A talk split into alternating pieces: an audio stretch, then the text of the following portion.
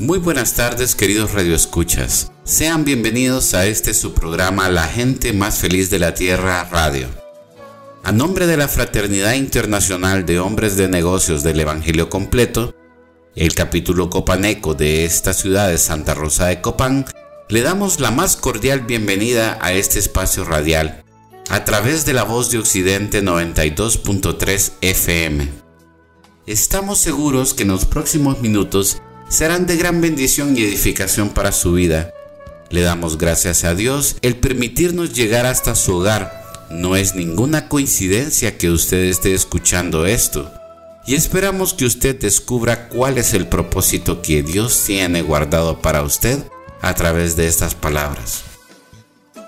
Si es la primera vez que usted escucha hablar de la Fraternidad Internacional de Hombres de Negocios del Evangelio Completo, Tal vez se estará preguntando qué somos y qué hacemos en esta organización. Para esto les presentamos nuestra identidad que define nuestro quehacer. Somos una organización constituida por hombres laicos, no profesionales de la fe, como pastores, sacerdotes, pero sí con profesiones y oficios, ingenieros, abogados, médicos, arquitectos, técnicos, obreros, empresarios, comerciantes, labradores, agricultores, ganaderos y militares sin barreras religiosas, políticas, sociales, culturales ni económicas. Nos reunimos en lugares públicos y neutrales, como hoteles, restaurantes, cafeterías, a nuestras experiencias con Dios por medio de un relato irrefutable, el testimonio personal. La fraternidad de hombres de negocios del Evangelio completo, FINEC, no depende de ninguna iglesia local, nacional ni internacional y tampoco pretende ser una de ellas. No es una nueva secta ni club social ni de servicio, tampoco es un reformatorio. Hay en nuestro seno católicos y evangélicos de las distintas denominaciones. Estamos en más de 150 naciones en los cinco continentes del mundo con muchos y miles capítulos capítulos funcionando. Nuestro propósito fundamental es compartir el amor, la compasión y la realidad de Dios en nuestras vidas. Nuestro objetivo principal es establecer una relación personal con el Señor Jesucristo para que con su ayuda seamos mejores esposos, mejores padres, mejores hijos, mejores ciudadanos, mejores patronos, mejores empleados y mejores hombres de negocios. Y por eso nos hacemos llamar la gente más feliz de la tierra, Fraternidad Internacional de Hombres de Negocios del Evangelio con completo.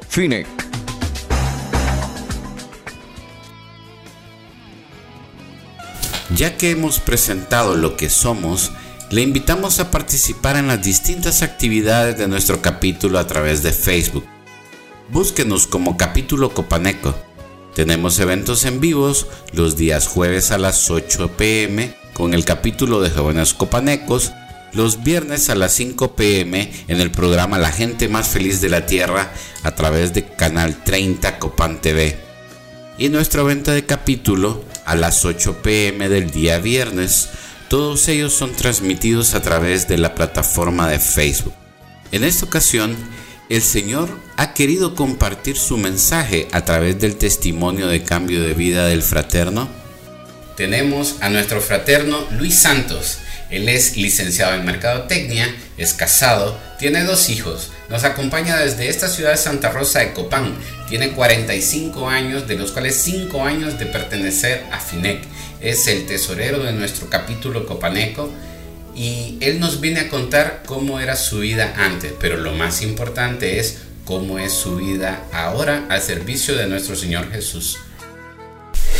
Bueno, buenas tardes a todos.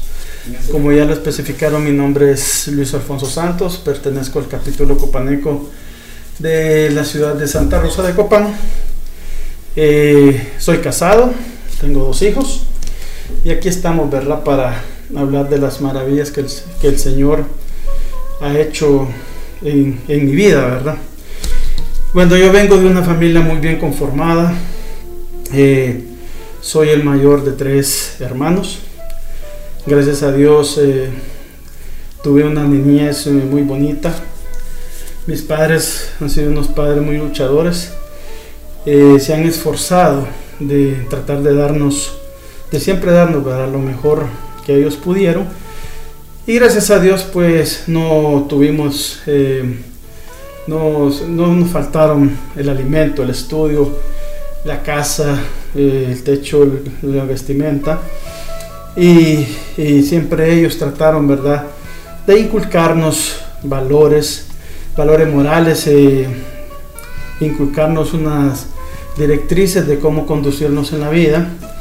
Y siempre hemos sido una familia muy unida. Eh, yo les puedo decir que, que gracias a Dios eh, ellos se esforzaron por tratar de educarnos de la mejor manera para que nosotros nos supiéramos conducir en la vida.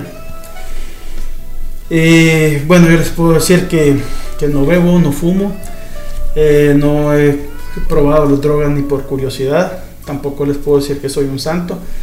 Como todo ser humano somos, cometemos errores, siempre hemos tenido situaciones adversas o, errores o tropiezos que podemos eh, cometer en nuestra vida, pero eh, siempre hemos tratado, ¿verdad?, de, llevar de la mejor manera nuestra vida.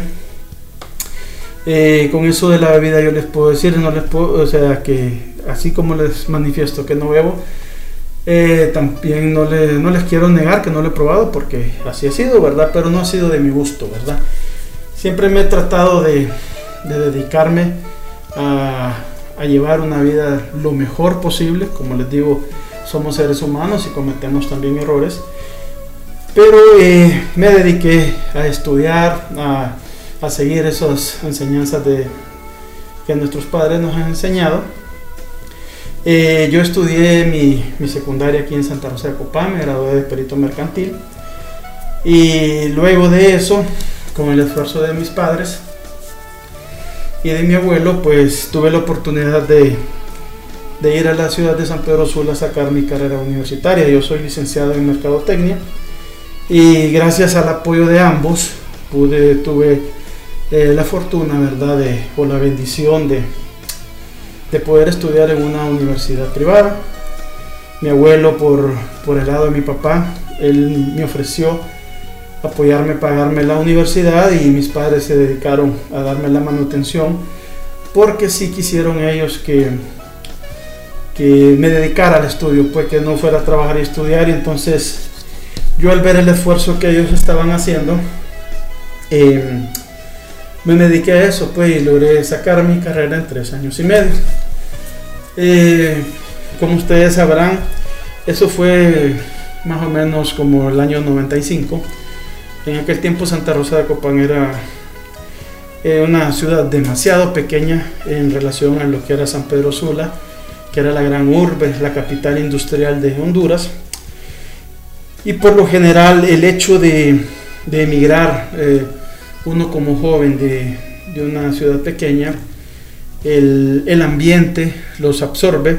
Gracias a Dios yo logré socializar con los eh, compañeros y de igual manera siempre seguí esa línea de no beber, no fumar, ni la droga ni, pues, ni por curiosidad como se los he manifestado Siempre salía con ellos a conocer, a, como les digo, a convivir con ellos, pero nunca, eh, gracias a Dios, ese ambiente me absorbió.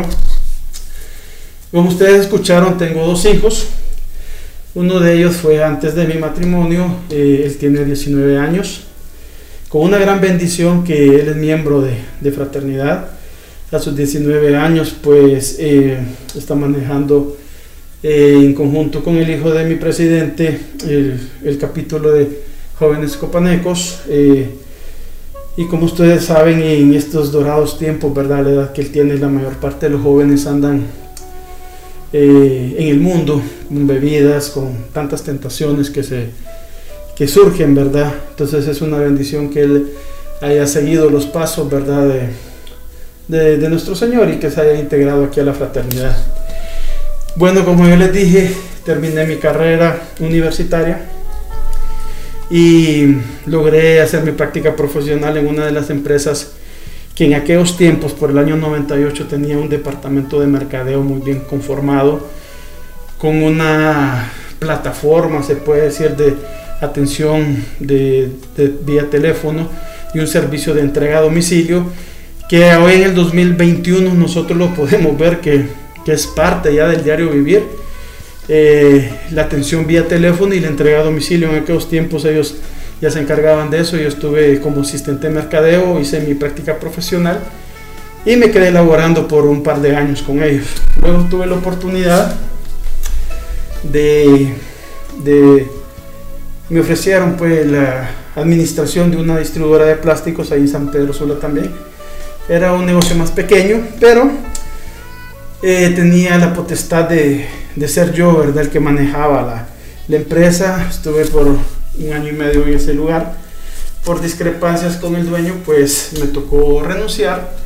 Y en ese momento yo decidí regresar a Santa Rosa de Copán. Cuando yo regreso acá, eh, tuve la oportunidad de, de, desempeñarme como gerente administrativo del Club de Liga Nacional Deporte Sabio de esta ciudad durante las dos temporadas que tuvieron. Una muy bonita experiencia, a pesar de las situaciones económicas que el club vivía en ese tiempo, pero hice muy buenos amigos, eran de esas personas que uno mira en la televisión, ¿verdad? Y, que uno no piensa que de repente puede conocerlos, con alguno de ellos todavía estas, estos tiempos yo tengo contacto, esas amistades que, que bueno cultivar la verdad donde uno esté. Y luego de eso, pues siempre mi, meta fue tratar de incursionar en una de las empresas más grandes de, de, este país. Y lo logré en ese momento y estuve logré entrar a una empresa que es de las más grandes como se los digo de aquí de Honduras. Y es una empresa que se dedica a la elaboración venta y distribución de refrescos carbonatados y de bebidas alcohólicas estuve elaborando por un tiempo de 8 años eh, como jefe de ventas y aquí en esta zona del occidente. Estoy asignado un tiempo en Santa Rosa de Copán, otro tiempo en la entrada a Copán y, también en Santa Bárbara. Cuando yo estuve allá en la ciudad de Santa Bárbara, pues ahí es donde conocí a mi esposa. Ella es oriunda de Santa Bárbara. Y me conoció en ese, en ese afán, ¿verdad? Porque realmente era una, una tremenda presión la que se vivía en esa empresa teníamos un horario muy exigente de 6 de la mañana todos los días, 9, 9 y media de la noche.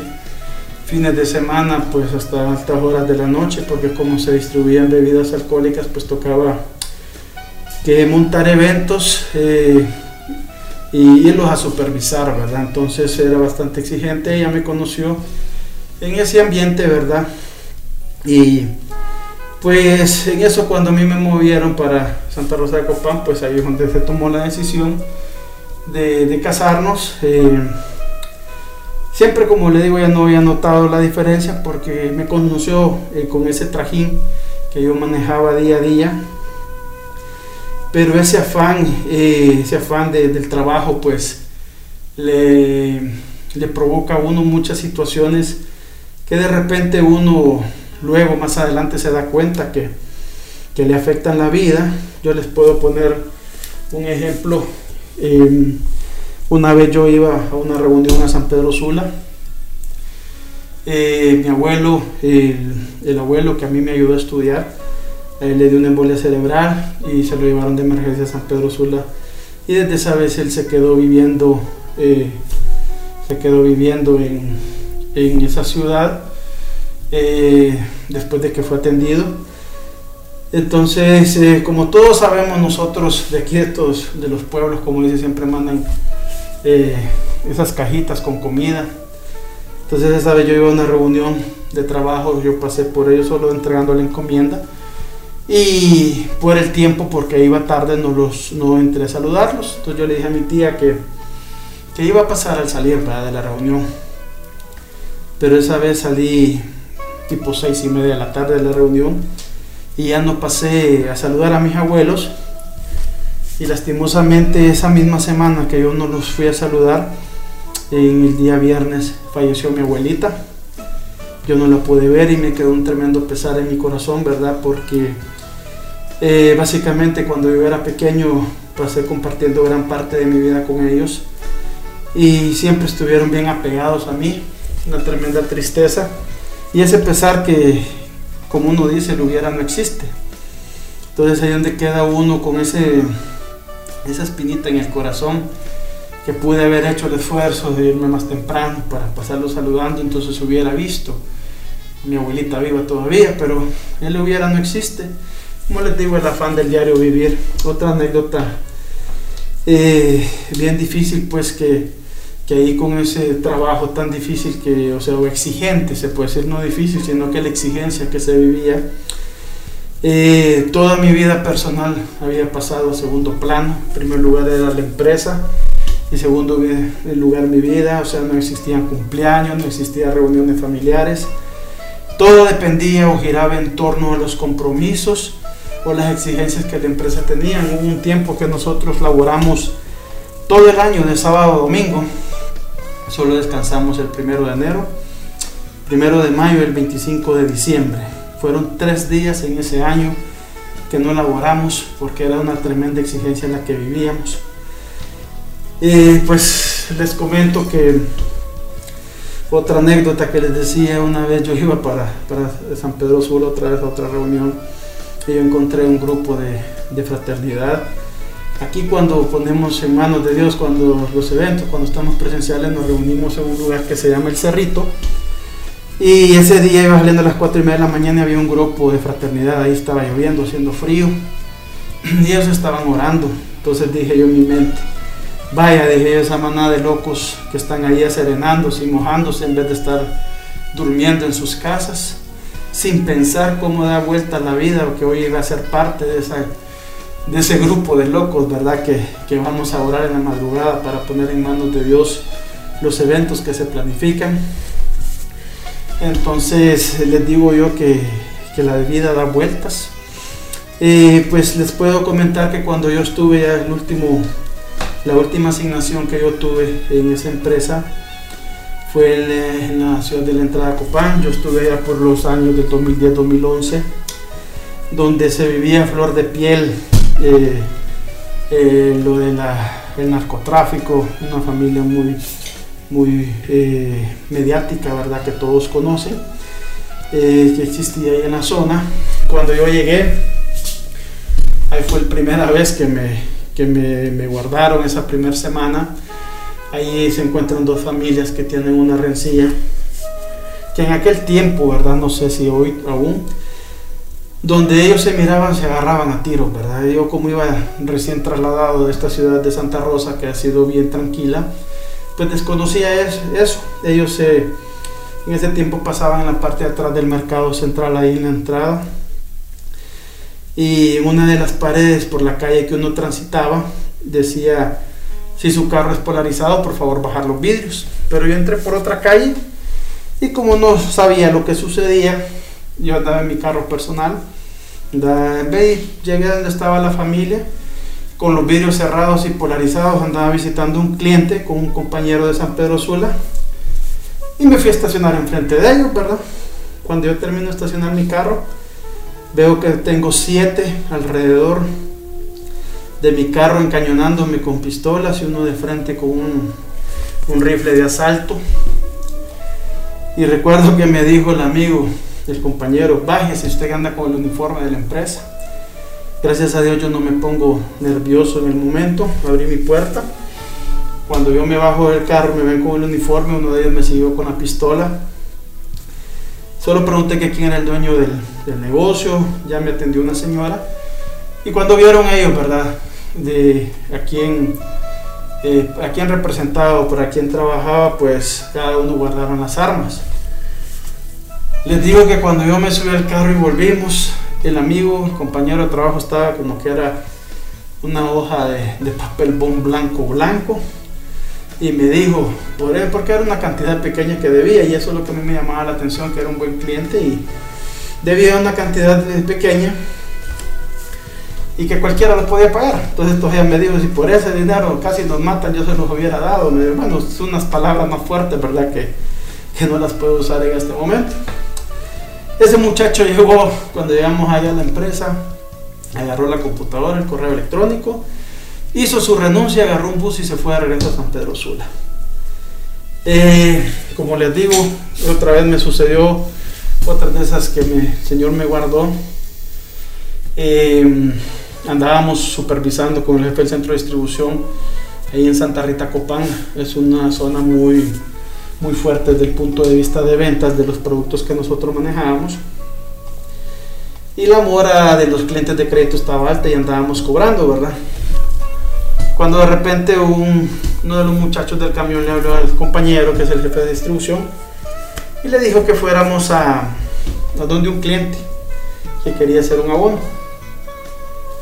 Pero él se equivocó de nombre. Entonces fuimos donde un cliente que no tenía esa factura vencida. Eh, no estaba el dueño, porque yo solo conocía al señor, ¿verdad? La esposa no lo conocía, ni ella tampoco a mí. Entonces estaba molesta ella. Y en ese momento en la zona habían unos estafadores, habían estafado a dos clientes fuertes y les habían llevado fuerte cantidad de dinero, andaban vestidos con uniformes de la empresa en la cual yo trabajaba. Entonces cuando salimos de ahí se disculpó el compañero, nos subimos al carro y en ese momento la señora le habló al, esposo y le dijo lo que había sucedido. Entonces eh, no sabía quiénes eran los que andábamos. En ese momento, gracias a Dios, el dueño del negocio le habló al promotor de venta de la zona, cuando nos describió cómo andábamos uniformados, cómo éramos y en qué carro andábamos. Le dijo el muchacho, no, le decía Luis Santos, le dice el jefe del centro de distribución que andan aquí, le dice en Santa Rita. Entonces les dijo él, hábleles por teléfono que no salgan de Santa Rita porque en el los están esperando para matarlos. Ese señor creía que eran los estafadores que es lo que andaban y en esas zonas arreglan de esa manera las situaciones, ¿verdad? Ya que de repente la autoridad no lo hace, pues, eh, o no lo hacía. Así lo decían ellos. Gracias a Dios que, que yo atendí esa llamada o que la señal estaba bien del teléfono celular. Si no, no estuviera aquí eh, contando este testimonio. Pues hasta que el, el, cliente le habló al promotor que ya podíamos ir porque le había hablado a los sicarios que abortaran la, la misión porque no eran las personas que tenían que, que eliminar de este mundo, como dice. Entonces logramos salir de ese lugar. Pues después de tanta presión, pues me pasó factura en mi salud, entonces me tocó por prescripción médica renunciar de esa empresa. En ese momento eh, salí y empecé de cero con un negocio que actualmente tengo, un negocio de impresiones gráficas, de diseño gráfico, eh, de impresiones digitales, pero siempre nunca poniendo en manos del Señor, ¿verdad? Cada proyecto que uno iniciaba, ¿verdad? Porque realmente no lo hacía. Siempre, o sea, yo he tenido temor de Dios, eh, eh, creo en Él y todo, pero no estaba muy allegado, ¿verdad? A los pies del Señor. Pues empezamos a luchar con eso eh, ya en otras ocasiones me habían invitado a fraternidad, pero nunca lo había hecho hasta que el capítulo Copaneco se inició en un mes de enero. Y un amigo me llamó por el mes de febrero invitándome a una reunión. Eh, lastimosamente en ese momento mi papá había sufrido un derrame cerebral, entonces nos tocaba eh, apoyar a mi mamá con él. Teníamos que moverlo para llevarlo, darle su comida, el baño pues prácticamente, o sea, teníamos que chinearlo. Por, el derrame que él sufrió. Entonces yo le dije al amigo, yo te prometo que voy a ir, pero en este momento sí es difícil. Le conté la situación de mi papá. Entonces, em, eh, siempre estuvo pendiente, le están invitando hasta que llegó por el mes de abril. Entonces yo decidí ir con esa invitación, yo le digo, yo te voy a acompañar. Pues yo llegué ahí a mediados de abril de ese año cuando comenzó, eh, cuando se fundó el capítulo Copaneco fue en enero, yo en abril. Y les puedo decir que me gustó mucho la identidad y me gustó mucho el testimonio que escuché. Lo tengo bien claro quién era y le fui a poner atención. Yo fui a lo que fui a, ese evento y le puse atención y me gustó. Yo recuerdo que el siguiente fin de semana eh, era un Sahel, pero como yo no conocía de qué, cómo se llamaba y todo, entonces me metieron en un chat y vi que le puso el, el amigo a los otros compañeros ahí del, capítulo. Háblenle a Luis Santos, dice, para darle seguimiento, para que nos acompañe el, siguiente viernes. Pues entonces yo le escribí, no, no te preocupes, andate para el retiro, le dije yo, que yo solito voy a ir. Y así fue, yo solito llegué y poco a poco yo me fui involucrando más. Recuerdo otra anécdota que como en la tercera o cuarta vez que yo fui, había un grupo de coordinadores. Eh, cuando un capítulo se funda, pues es bien difícil, ¿verdad? Ahí donde nosotros nos reunimos.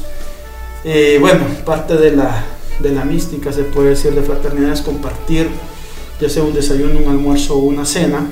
En el evento nosotros eh, compartimos una cena, nos reunimos los viernes en un hotel de la localidad. Y para que el hotel nos preste el, el, espacio para poder desarrollar nuestros eventos, hay que pedir una determinada cantidad de cenas que hay que pagarlas independientemente se vendan o no se vendan. Pues ese día yo iba saliendo y uno de los coordinadores se acercó a la persona que estaba en la puerta y le dijo, ¿cómo salimos? ¿Cómo salimos? Le dijo. Entonces, como nosotros ofrendamos, ¿verdad? Y todo, para las diferentes eh, actividades que se manejan en el capítulo y, en fraternidad, cuando yo escuché eso, se me vino a la mente, digo, esto es a repartirse las ofrendas, van, ¿verdad? Pero nosotros que estamos en fraternidad sabemos que aquí nosotros pagamos para servir realmente. Ese cómo salimos, cómo salimos era logramos vender todas las cenas o cuánto me toca poner para poder cumplir con la cuota del compromiso que tenían de las cenas que se habían pedido. Así lo fui entendiendo hasta que poco a poco yo me fui involucrando en, el capítulo. Entonces, eh, yo les puedo decir desde que yo llegué, el Señor me, me designó como, como tesorero. Eh, todo el tiempo que mi capítulo ha funcionado, yo he sido el tesorero del capítulo y ahí estamos tratando de servirle.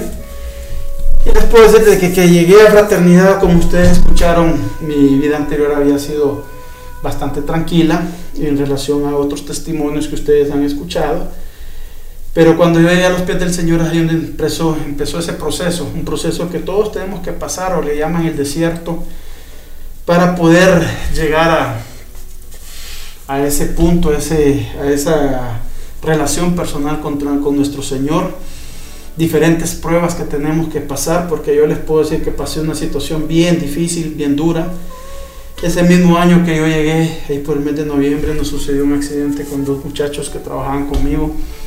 Yo, mi, la gente que trabaja conmigo, yo realmente les tengo un aprecio muy especial, yo los trato como amigos.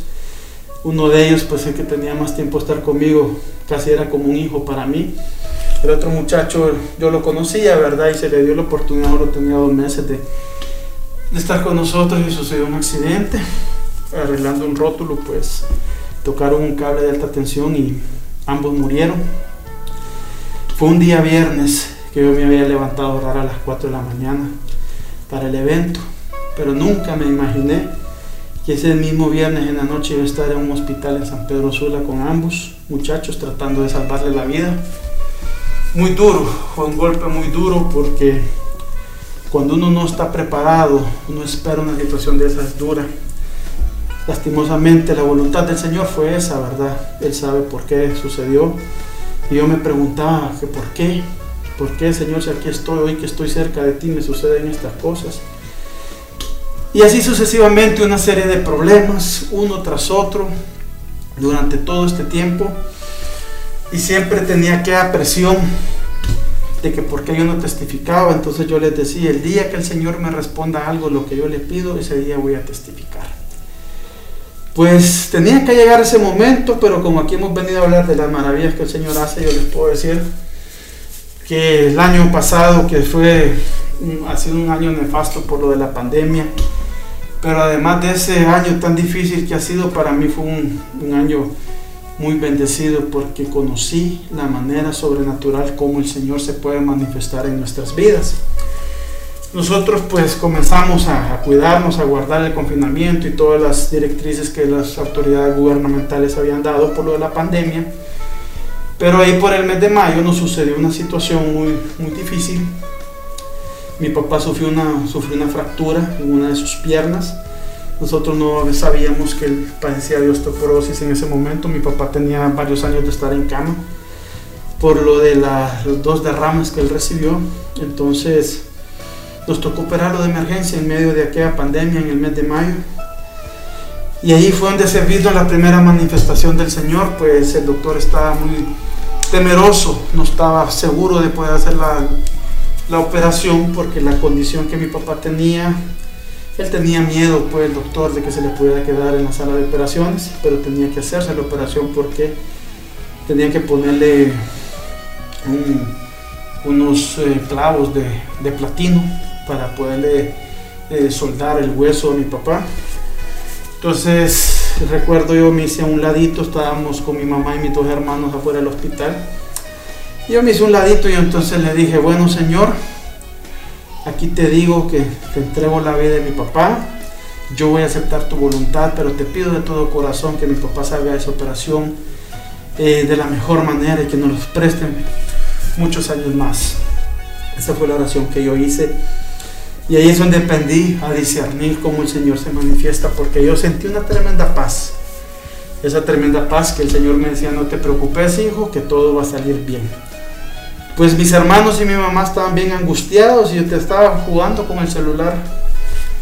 Y me dijo mi hermano, bueno vos y vos qué te pasa que estás tan, tan tranquilo, me Entonces yo le dije, ¿verdad? Pues yo no sé, fíjate, yo me siento tranquilo, yo siento que todo va a estar bien. Y en efecto, cuando sale el doctor de la sala de operaciones nos dice que mi papá no se inmutó para nada, que no hubo ningún tipo de problema y que salió en una operación había sido un éxito. Mi papá lo llevamos eh, para la casa bien, se recuperó de esa operación, pero ahí por el mes de julio nos vino otra, otra prueba difícil. Mi mamá ha sido una mujer muy fuerte, ella se crió arreando vacas, jalando costales de, de frijoles y maíz, pues ella es la mayor de seis hermanos, entonces mi abuelo materno era los clásicos viejitos de aquellos tiempos que eran machistas, entonces la crió como un tipo de varón, la ponía a hacer cosas bien duras, bien pesadas. Entonces mi mamá ha sido una mujer que nunca le duele nada, eh, nunca pasa nada, ella siempre está bien, ella no se quejaba de nada. Pero yo la miraba que andaba así como agripadita, entonces me dice, no, yo creo que mi gripe me va a dar. Nosotros, eso fue como un día jueves por ahí que hablé con ella. Los domingos nos reunimos, nos reuníamos como familia, mis dos hermanos, mi mamá y yo, para poder bañar a mi papá, cambiarlo, hacerlo bien, porque es donde teníamos más tiempo. Y estuvimos conviviendo como familia, sin mascarillas y todo, como todo lo hacemos cuando estamos en las casas. Pero el día lunes mi mamá ya la vi que se acostó, entonces le digo yo, ¿qué le pasa? Porque usted no es así. Yo creo que dengue me quiere dar. Pues entonces no fuimos a hacerle la prueba del dengue. Y hoy una vez me hicieron una prueba, yo siempre me chequeo los, los niveles, ¿verdad? De mi sangre. Y bueno, gracias a Dios a mí me salieron bien, pero la nefasta noticia fue que mi mamá no tenía dengue. Salió negativa de dengue. Entonces yo hablé con una amiga que es doctora que trabaja en San Pedro Sur en primera línea con COVID. Le comenté lo que sucedía, entonces vino ahí y me dijo, hágale una, unos hemogramas PCR para ver cómo están. Cuando yo voy a hablar con mi hermano, a explicarle lo que estaba, nosotros vivimos eh, en un solo terreno, están las tres casas y nos comunica una puerta con la casa de mis papás. Entonces ya sale mi hermano con los ojos rojos, todo así como a disgusto y digo, ¿qué te pasa? No sé, estoy yendo con calentura, me dice no sé qué. Pues eh, no, le hicimos los exámenes a mi papá, a mi mamá y a mi hermano, a mi hermano. Pues el indicador PCR, que es el que indica la presencia de virus en el sistema de nosotros, el mío estaba normal, pero el de ellos le salía disparado. Cuando yo le mando los los resultados a la amiga, yo le dije, mire, le dije, esta, esta cuestión, ya lo revisó y me dice, mire, me. Eso significa que hay presencia de un virus en ellos. Con esto no le estoy diciendo que es COVID. Pero le sugiero que le demos el tratamiento maíz, que es lo que están utilizando el gobierno, por cualquier cosa. Pues ya lo hicimos. Pero al día siguiente, ella me pidió que le hiciera una tomografía, ¿verdad? Pero desde ese día anterior, que ya estaba todo que no estaba claro qué sucedía, yo me aislé, yo me pasé a dormir a un cuarto, eh, mi esposa y mi niña se quedaron en otro. Entonces, eh, como ustedes escucharon, tengo dos hijos, mi hijo fue antes de matrimonio, con mi esposa solo tengo una niña, pero se lleva muy bien mis hijos, ¿verdad? Él vive con su, con su mamá. Y entonces em, yo, me, yo me aislé, ¿verdad? Hasta que el día siguiente me dice que le hicieron unas tomografías. Pues ya movimos a mi papá en una ambulancia. Yo bendigo la vida de, del grupo aquí, se los digo, de paramédicos que me apoyaron mucho. Y lo movimos eh, para hacerle las, tomografías a los tres.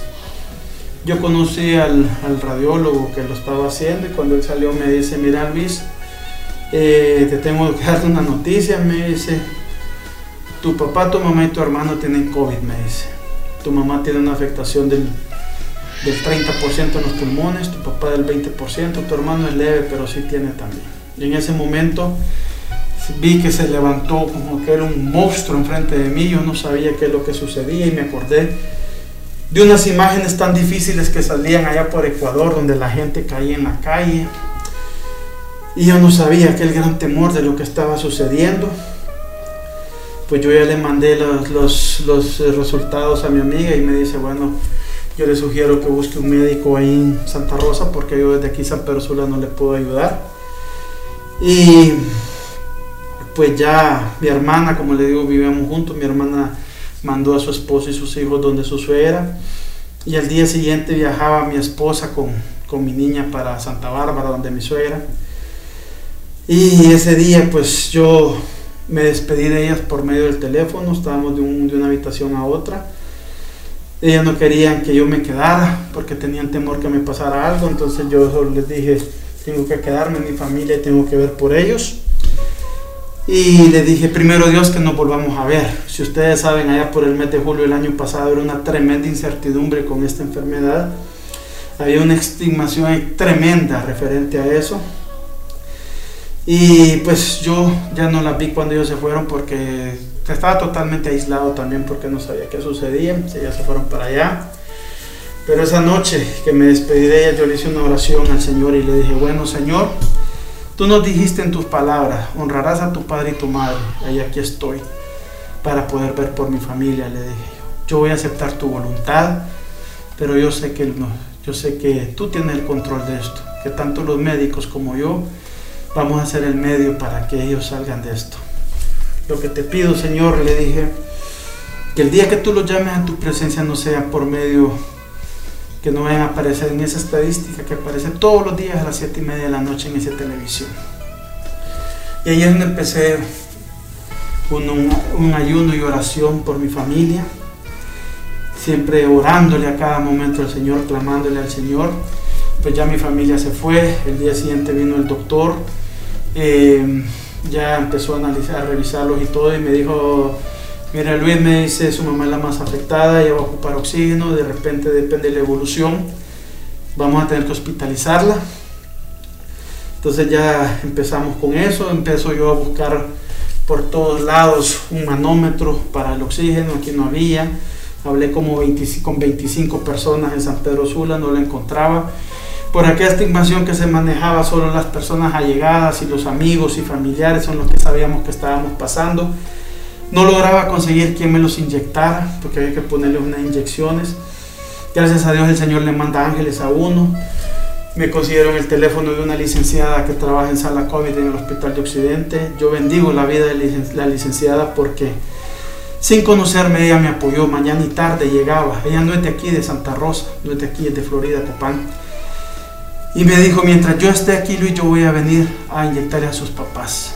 Y así fue. Yo le agradezco a ella porque me apoyó enormemente y con ese manómetro no lo encontraba por ningún lado, mis amigos me estaban buscando, ayudándome con eso, hasta que al fin conseguimos uno, ahí viene otro ángel, un, un, muchacho que te, es un tour operador aquí, pero por la pandemia eh, había decidido tener encomiendas, de traer encomiendas, perdón, y él esperó ese manómetro hasta las seis y media de la tarde le iban a entregar, el único que yo encontré él lo esperó hasta que se lo entregaron, me lo entregó como a las 11 de la noche.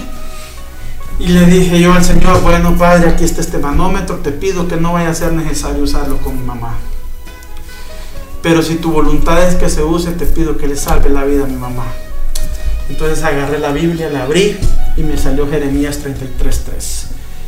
Clama a mí y yo te responderé y cosas grandes y ocultas que tú no conoces te mostraré. Entonces yo le dije, Señor, aquí estoy clamándote a ti y confiando en ti, Padre, mi fe puesta en ti, que tú vas a hacer la obra con mi familia. Al día siguiente mi mamá se le puso el oxígeno a las 2 de la tarde, ya estaba con oxígeno y empezamos siempre clamándole con ayuno y oración al Señor y siguiendo los lineamientos de los médicos. Cuando llega el, día domingo viene y de repente me manda el doctor a hacerle una placa del tórax a mi mamá, unos exámenes de sangre. Cuando de repente me dice, mire Luis, hay que internar a su mamá en el hospital. Pero permítame, yo le voy a avisar si hay cupo, me dijo. Entonces yo me llevo a mi mamá, eh, hacerle todas las pruebas que nos, nos pidieron. Miren, mi mamá salió en camilla con oxígeno de la casa. Pero cuando llegamos allá me sorprendió. Ahí comenzó el Señor a hacer la obra. Mi mamá tenía 45 minutos de estar sin oxígeno y va de bromear con los enfermeros. Cuando ella salió de ahí, de ese lugar que le estaban haciendo los estudios, le pusieron el oxímetro y ella estaba saturando 95. Les puedo decir que cuando regresamos de ahí, mi mamá entró caminando a la casa, salió en camilla con oxígeno y entró caminando. Todavía me dice el amigo de los paramédicos, eh, Luis me dice, yo no sé qué le dieron a tu mamá, me dice, pero iba bien mal y hoy viene, pero le dio un levantón, me enorme, me dijo ahí. Pues mi mamá llegó ahí, cuando en eso viene el doctor y me manda el mensaje, no hay cupo en el hospital, me dice, déjela ahí porque no hay ni oxígeno. Y mi hermana sale llorando, desconsolada y me dijo, ay no Luis, mi mamá me dice, no hay cupo para ella en el hospital se nos va a morir. Y aquella paz que yo les dije cuando mi papá lo operaron, sentía que era gran paz otra vez y le dije a mi hermana, no te preocupes que si no hay cupo en el hospital es porque mi mamá no lo ocupa. Y así fue. El día siguiente, a las 8 de la mañana, mi mamá amaneció con el oxígeno cerrado increíble de una manera sobrenatural. Nadie había tocado el cilindro y estaba cerrado. Mi hermano me llamó asustado. Se lo volvimos a poner por la prescripción médica, pero eh, a, las 5 de la tarde llegó el médico a revisarle y nos dijo, mire Luis, quítale el oxígeno, su mamá ya no lo necesita. Y de una manera sobrenatural a los tres días llegó él a darles el alta a mis papás y a mis hermanos. Mi papá en ningún momento ocupó oxígeno, con su condición médica que tenía de estar en cama, con sus dos derrames. No se inmutó para nada y mi mamá, pues de un día para otro el Señor le quitó el oxígeno. Mire, cuando salieron, ellos son una pareja de médicos, recuerdo que la esposa de él le dijo, dijo una frase cuando salió de la casa, yo no sé qué sucedió aquí, pero algo sobrenatural pasó. Miren, yo había hecho la promesa que el día que el Señor me respondiera algo iba a testificar. Y mi primer testimonio fue en un canal de televisión abierto aquí en Santa Rosa, porque yo había dado mi promesa, porque al fin el Señor había contestado algo y yo tenía que hablarlo. Y así fue, desde ahí comencé yo a testificar. Y les puedo decir que la semana siguiente yo estaba moderando un evento de, virtual eh, del capítulo cuando por medio de un testimonio el Señor me habló empezó a dar eh, palabra a cada uno de los asistentes. Le dio palabra a un fraterno que se conecta con nosotros desde Venezuela, otro desde Tegucigalpa, cuando de repente me dice, Luis Santos, escúchame Luis, te he estado escuchando, no me he apartado de ti, solo necesito que te pongas a cuentas conmigo, perdona a esas personas que tienes que perdonar y mi gloria se derramará sobre ti y tu familia. Miren, yo solo sentí un escalofrío porque el Señor me habló directamente y me estaba confirmando algo que me había dado, porque me entregó a mi familia libre de COVID. Ahí por el mes de noviembre mi papá sufrió una convulsión cerebral a base de las situaciones que él vivía. Se nos puso malito, estuvo con nosotros todavía en el mes de diciembre y enero, pero a finales de enero se nos complicó otra vez y el Señor se manifestó sobrenaturalmente también con mi papá en ese momento. Mi papá lo tenía, un oxígeno lo tenía con vida, eh, pero Él no nos cerraba enfrente de nosotros para decirnos que eso es lo que lo tenía vivo. Nosotros con mis hermanos hicimos una oración y le entregamos la vida de mi papá, que hiciera su voluntad, ¿verdad? Porque mi papá estaba sufriendo, él tenía dos úlceras en la espalda, dos úlceras en sus talones, en su, en su codo, en su mano. Él después de, esa convulsión no volvió a hablar. y era bien difícil verlo como arrugaba la cara y que no nos pudiera decir, mira hijo, me duele aquí, solo arrugaba la cara. Mi papá estaba bien mal, entonces ya lo mirábamos, que ya vinieron mis tías, las hermanas a verlo y todo. Y ese día que mi papá murió, yo solo le dije, íbamos a ver si estaba listo lo del ataúd de él por cualquier cosa. Le puse la mano en el pecho y yo le dije, papá, descanse, duérmase, no se preocupe, nosotros vamos a estar bien. No se preocupe por mi mamá, nosotros vamos a ver por ella. Así que duérmase, descanse, papá, le dije. Solo abrió sus ojos mi papá y me volteó a ver y lo volvió a cerrar. En ese momento salimos con mi hermano a ver lo del ataúd, solo nos fuimos como una media hora. Cuando veníamos de regreso, mi tía, una de mis tías me dice, Luis, ¿dónde estás? Me dice, aquí vamos llegando, tía. Me dice, sí, porque mi hermano se está apagando. Me dice, cuando nosotros llegamos, yo le logré ver las últimas seis respiraciones a mi papá.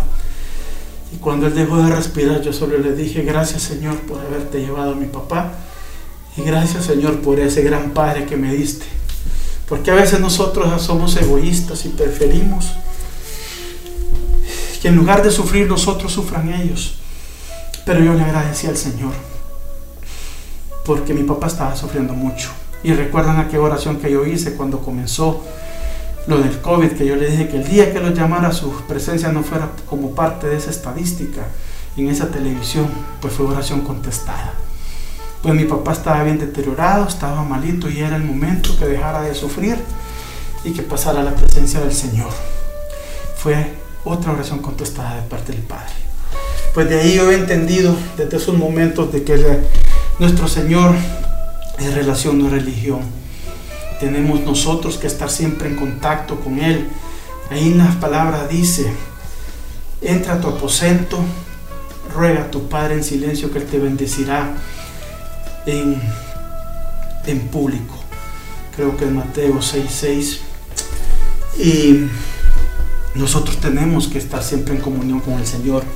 Ahí por el mes de marzo yo hice un pacto con mi padre. Yo le dije, bueno papá, yo voy a hacer un 21 días de ayuno.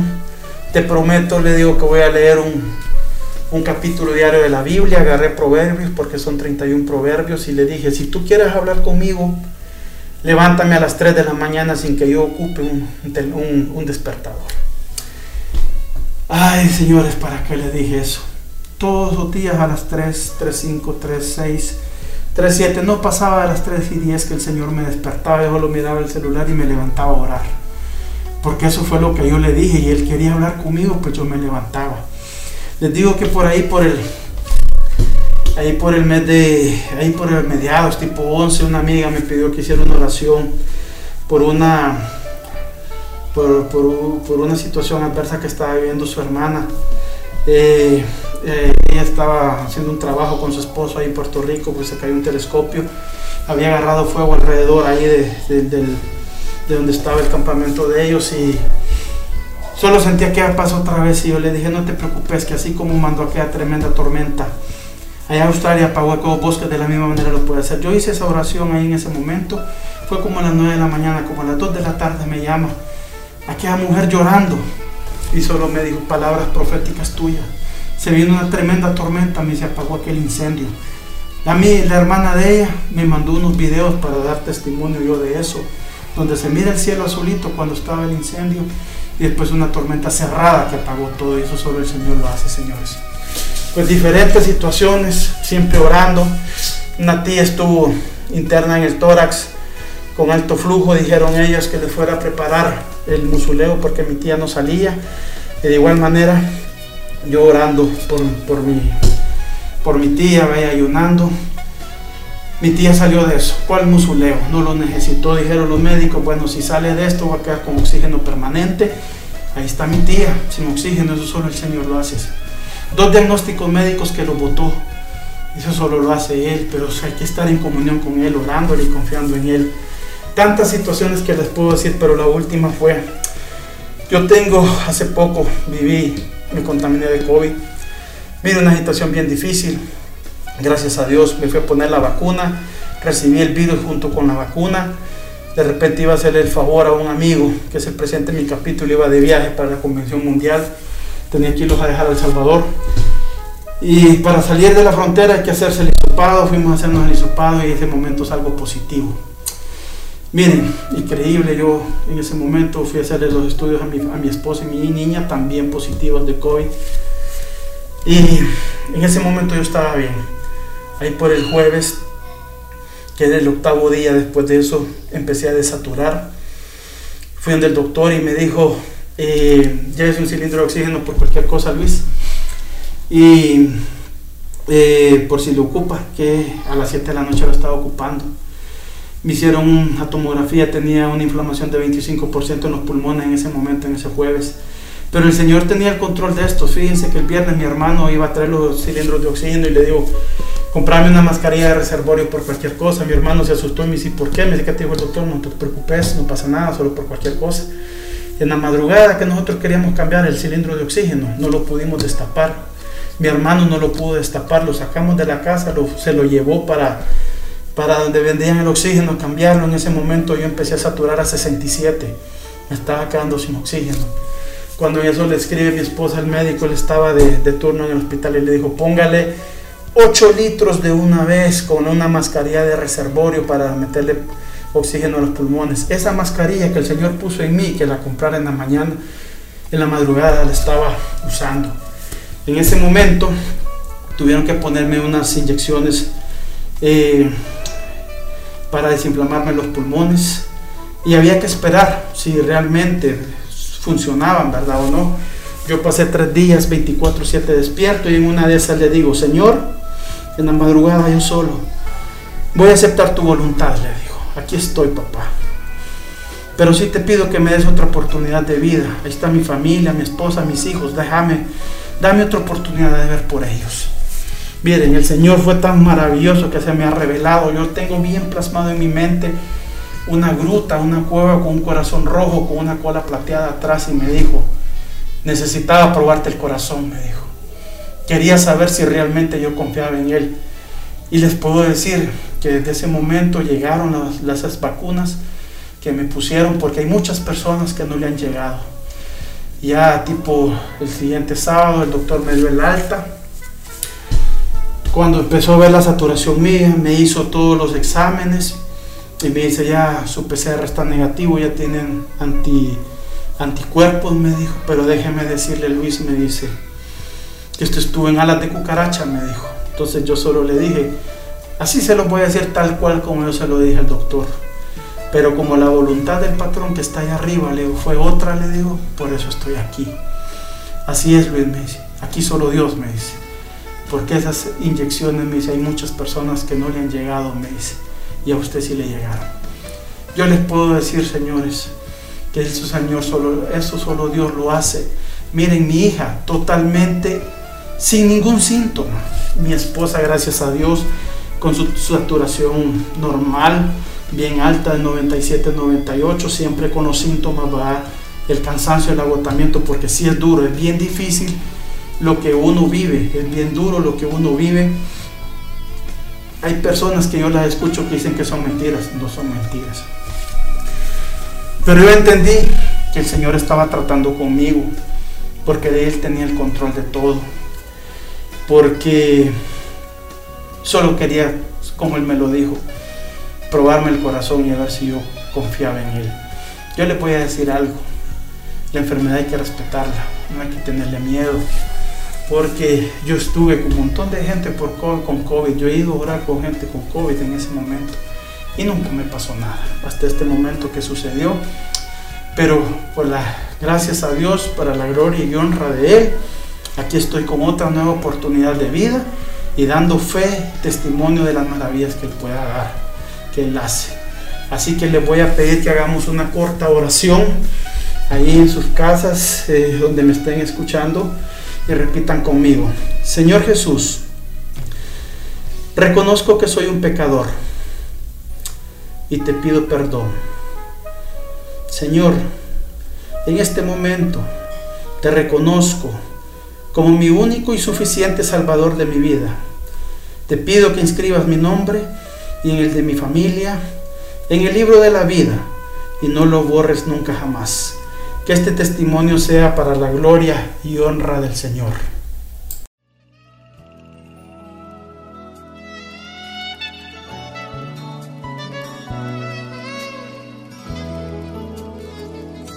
Damos gracias a Dios por la vida y el testimonio de nuestro fraterno. Y si Dios es capaz de hacer esto por él, también es capaz de hacerlo por usted. Lo único que necesita es que usted le deje entrar en su vida y le entregue el control de todas estas difíciles situaciones que está pasando para que él haga su voluntad y propósito. Si necesita que oren por usted o por su familia, puede escribirnos o llamarnos al teléfono 9460-9473 o búsquenos en Facebook como capítulo Copaneco. Muchas gracias por escucharnos. Esperamos que tenga una bendecida semana. Nos vemos el próximo domingo en este mismo espacio.